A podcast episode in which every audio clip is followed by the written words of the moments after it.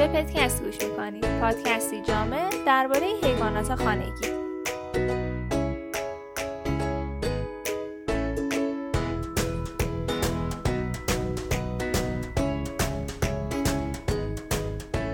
سلام من سدی هستم.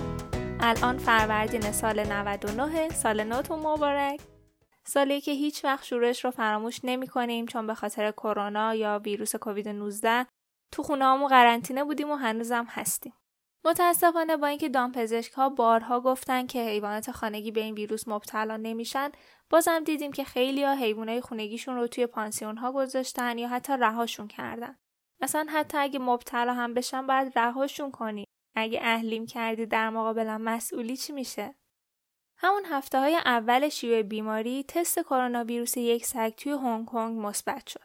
البته مثبت ضعیف. چون همونطور که می‌دونین این کیت های تشخیصی با نشون دادن یک مارکی یک علامتی مثبت یا منفی بودن رو نشون میدن وقتی اون کم رنگ باشه میگن مثبت ضعیف سازمان AFCD هنگ کنگ اعلام کرد که نتایج نمونه هایی که از بینی و دهان یک سگ برای کرونا ویروس جدید گرفتن مثبت در اومده. اون سگ رو قرنطینه کردن و ازش بازم تست گرفتن تا اینکه دیدن جواب تست منفی شد. برخلاف این قضیه هم خود سازمان AFCD هم سازمان جهانی سلامت تاکید دارن که حیوانات خانگی دچار این بیماری نمیشن. پس چرا تست کرونا اون سگ مثبت در اومد؟ ما اینا می‌دونیم که کرونا ویروس می‌تونه تا چند روز روی سطوح و لوازم زنده بمونه. پس کرونا ویروس می‌تونه رو سطح بدن یک سگ یا گربه هم تا مدت طولانی زنده بمونه و دلیل نمیشه که حتما مبتلا شده باشن بهش. ممکنه اون لحظه خودش رو لیست زده باشه و تستش مثبت در اومده باشه. حالا اگه پستی که من توی اینستاگرام برای واکسیناسیون ها گذاشتم رو دیده باشین حتما اسم واکسن کرونا ویروس توی لیست واکسن های انتخابی به چشمتون خورده. همونطور که می‌دونین کرونا اسم دسته ای از ویروس هاست و این ویروسی که سگ بهش مبتلا میشن اولا به اندازه کووید 19 خطرناک نیست دوما به انسان ها منتقل نمیشه. پس یادتون باشه احتمال انتقال کووید 19 از پتتون به شما بیشتر از دستگیره در پول نقد و گوشی موبایلتون نیست. خب این از کووید 19 بریم و برگردیم که قرار بود تو این اپیزود در مورد تغذیه طول سگها باهاتون صحبت کنم.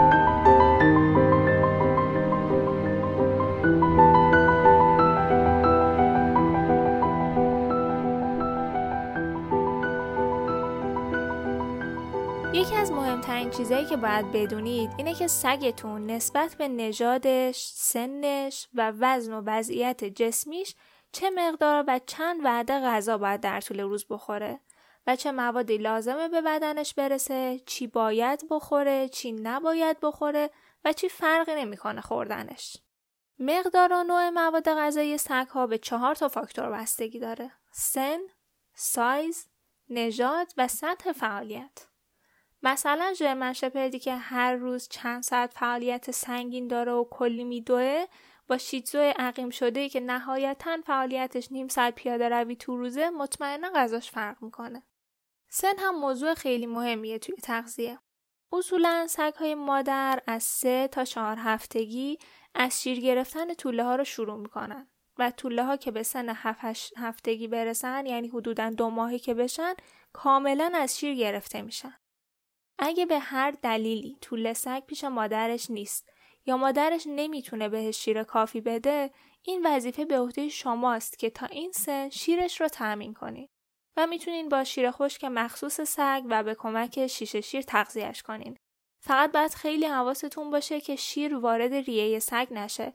آموزشش رو براتون توی page اینستاگراممون می‌ذارم. چون خیلی از سگ ها ممکنه تو هضم لاکتوز مشکل داشته باشن با دادن شیر خشک مخصوص یا شیر بدون لاکتوز خیالتون راحته که puppy کوچولوتون اذیت نمیشه. البته این شیرها اصلا جای شیر مادر رو نمی‌گیره و فقط در مواقع ضروری باید استفاده بشه.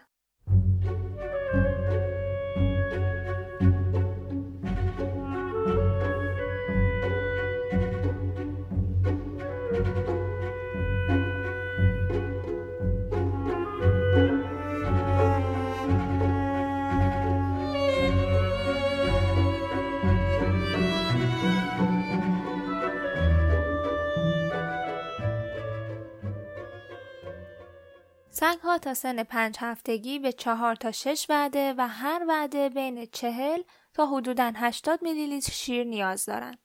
البته مشخصه که نژاد و سایز خیلی موثره.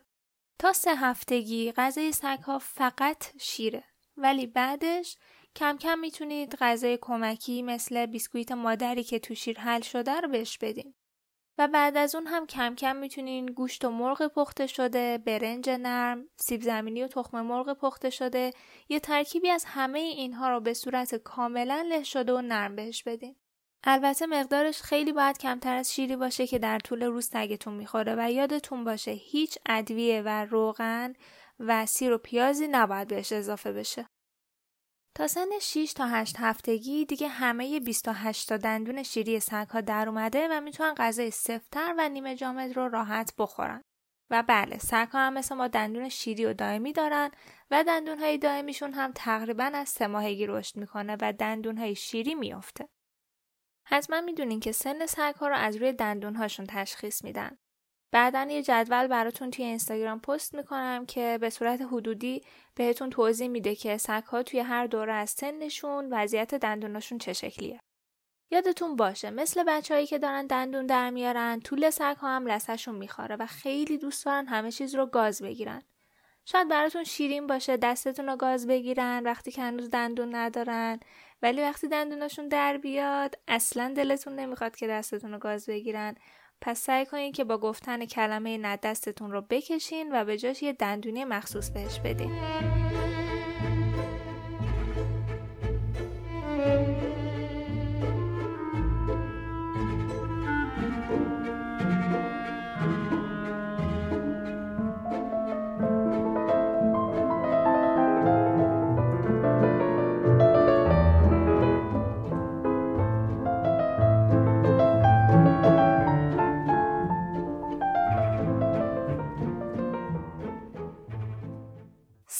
توی این سن سریعا در حال رشدن و نیاز غذایشون خیلی بالاست و مهمه که مواد لازم و کالری کافی بهشون برسه تا توی رشدشون اختلال ایجاد نشه.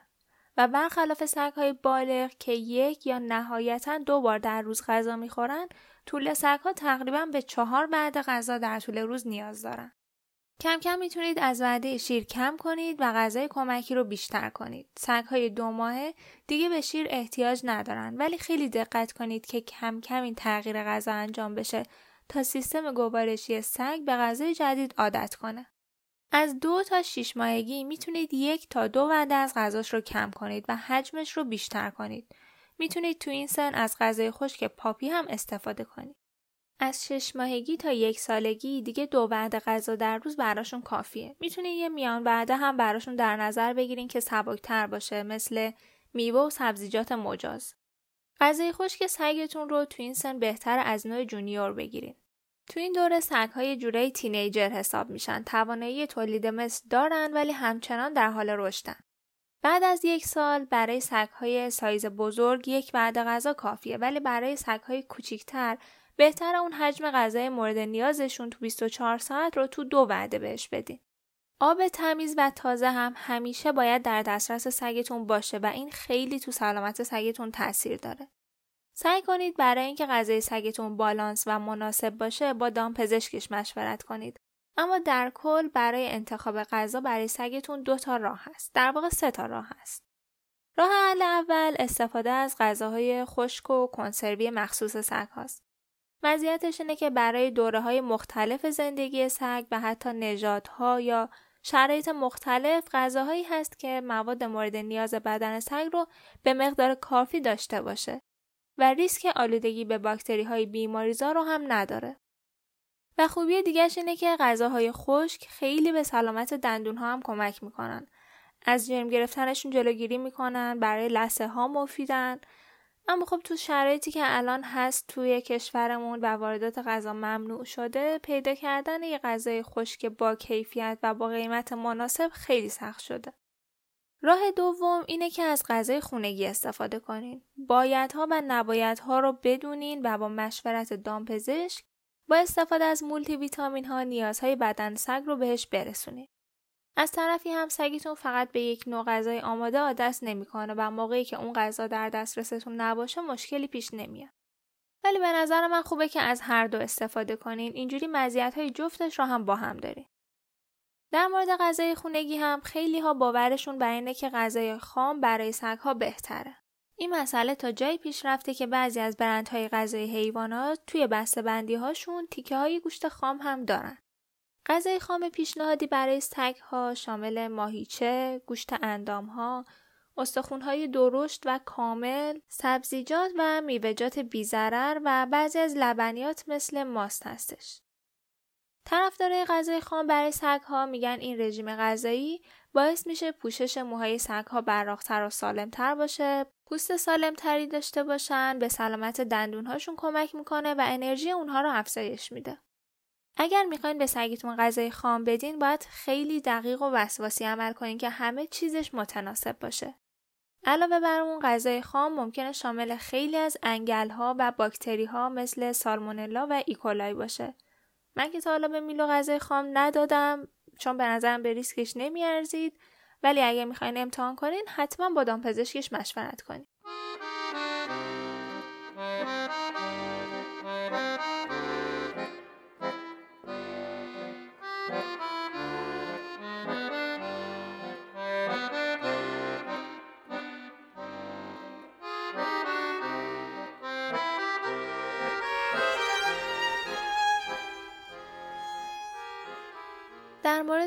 اندازه غذایی که می‌خواین توی 24 ساعت به سگتون بدین اگر غذای خشک استفاده می‌کنین روی بسته بندی ها نسبت به سن و وزن سگتون نوشته که چقدر غذا باید در طول 24 ساعت بهش بدین.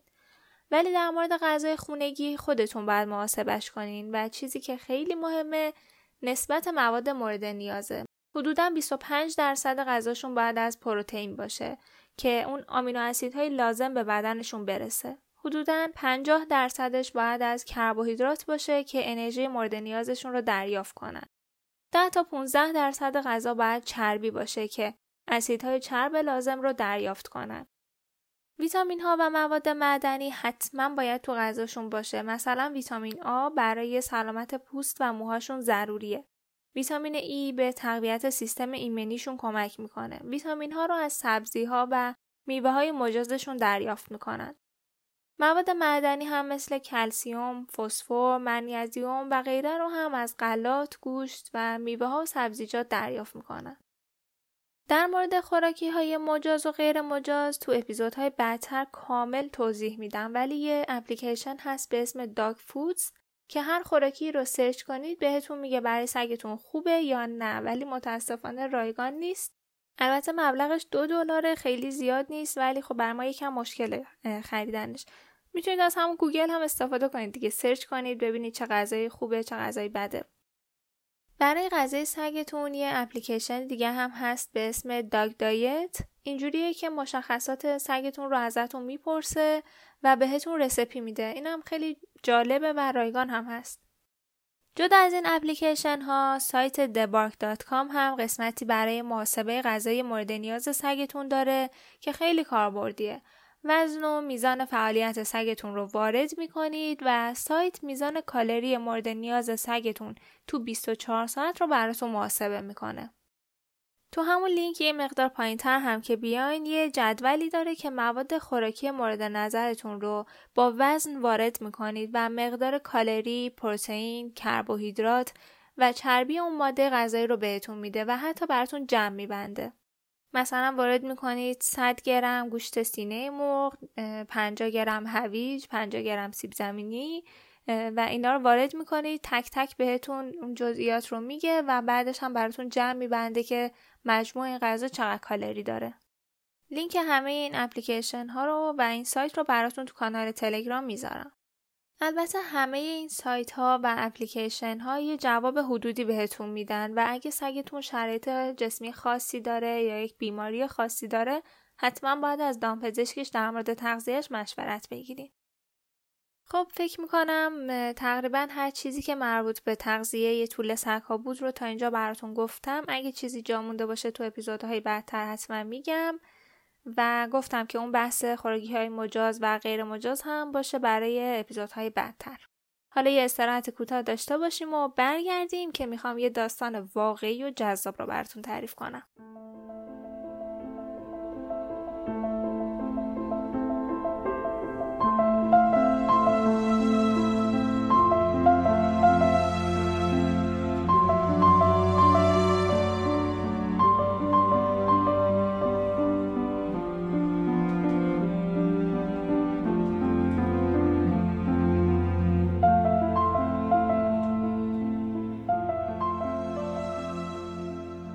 وفاداری، عشق و دوستی واقعی از کمیابترین چیزایی باشن که میشه تو این دنیا دیدشون.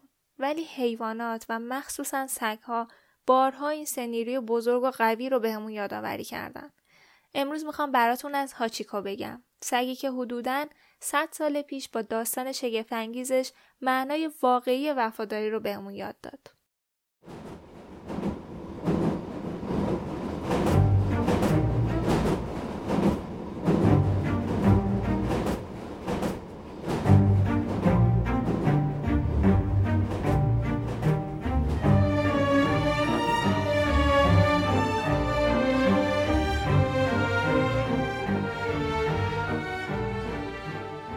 هاچیکو اسم سگی از نژاد آکیتا بود که تو سال 1923 تو ژاپن به دنیا آمد.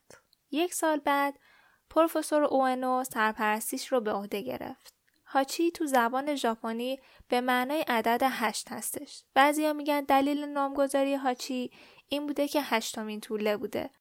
اما یه جا خوندم که چون پاهاش یکم حالت پرانتزی داشته و شبیه عدد هشت ژاپنی بوده، اوئنو اسمش رو می‌ذاره هاچیکو. هاچی در واقع هدیه بود که پروفسور برای دخترش گرفته بود اما بعد از ازدواج دخترش هاچی پیش خودش موند. پروفسور اوئنو هر روز مسافت خونه تا دانشگاه رو با قطار طی می‌کرد و هاچیکو هر روز غروب می‌رفت دم ایستگاه و منتظر صاحبش میموند تا اینکه یک سال بعد روزی رسید که اوئنو بر اثر خونریزی مغزی توی دانشگاه از دنیا رفت و دیگه به خونه برنگشت. هاچی اما از منتظر موندن دست نکشید و هر روز به مدت نه سال و نه ماه و پونزده روز می‌رفتم ایستگاه و منتظر صاحبش می نشست. تو تمام این مدت کسایی که از ایستگاه رد می شدن می شناختنش. اما تو سال 1932 وقتی یکی از دانشجوهای اوئنو داستان هاچی رو توی روزنامه چاپ کرد هاچیکو خیلی معروف شد و مردم شروع کردن براش هدیه و جایزه آوردن. برای هاچیکو فرقی نمی‌کرد بارون باشه یا برف یا آفتاب. این سگ وفادار تا آخرین روز زندگیش منتظر صاحبش موند تا اینکه تو سال 1935 به دلیل سرطان پیشرفته از دنیا رفت.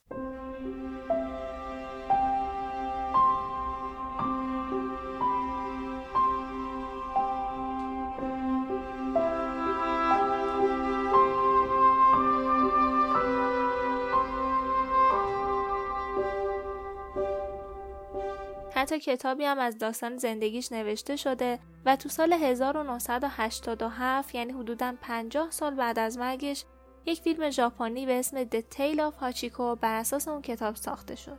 تو سال 2009 هم ورژن آمریکایی این فیلم که اقتباس آزادی از داستان هاچیه به اسم هاچی A Dog's Tale توسط لاس هالستروم ساخته شد. موزیک متن فیلم هم کار آقای جان کازمارکه که توی این اپیزود بعضیاش رو شنیدیم.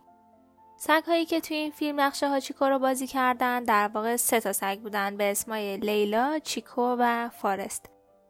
از هاچیکو چند تا مجسمه ساخته شد. اولین مجسمه که برونزی هم بود زمان جنگ جهانی دوم برای ساخت سلاح ازش استفاده کردن. بعد از چند سال دوباره مجسمه ساخته شد و تو ایستگاه قطار شیبویا همون جای همیشگی هاچی نصب شد. مجسمه دیگه هم از هاچیکو و صاحبش تو حیات دانشگاه توکیو نصب شده. حالا دیگه هاچیکو تو تمام دنیا به عنوان سمبل وفاداری شناخته شده. اگر گذرتون به ژاپن خورد حتما بهش سر بزنید. تا اپیزود بعد بدرود.